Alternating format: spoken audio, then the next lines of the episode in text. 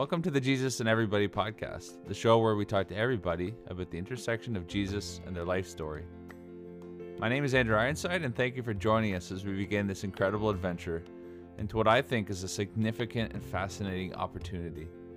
Namely, to listen in as our guests talk about their experiences and understanding of spirituality, and more specifically as they reflect on the monumental and mysterious figure that is Jesus, and what, if anything, he has to do with their lives.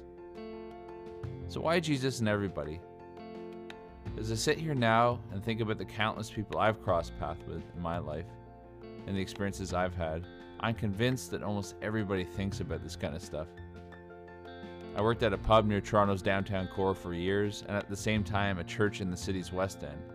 And Jesus' name was brought up in conversations almost every day in both places, and not just when people get upset.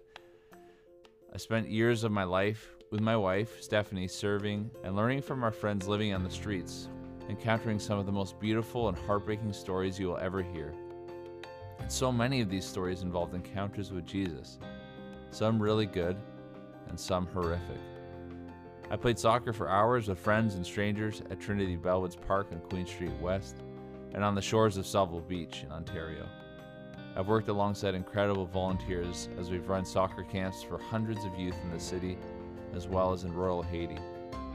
I've walked by street preachers at Yonge and Dundas Square, talked about faith and the Bible with random passengers on the TTC, and have been deeply moved by experiences of Jesus in our own Toronto church and the small town churches I grew up in.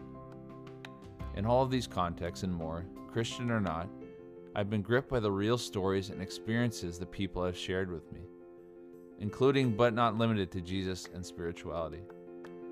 Each of these encounters have greatly encouraged, challenged, shaped me and my own faith journey. And I have always wanted to see more of these conversations take place. And so here we are, the exciting beginning of this podcast. It means so much to me that you're listening in with us today. And I hope that in the episodes ahead, you'll be encouraged and challenged along with me as we listen in to people share their story of the intersection of Jesus and their life.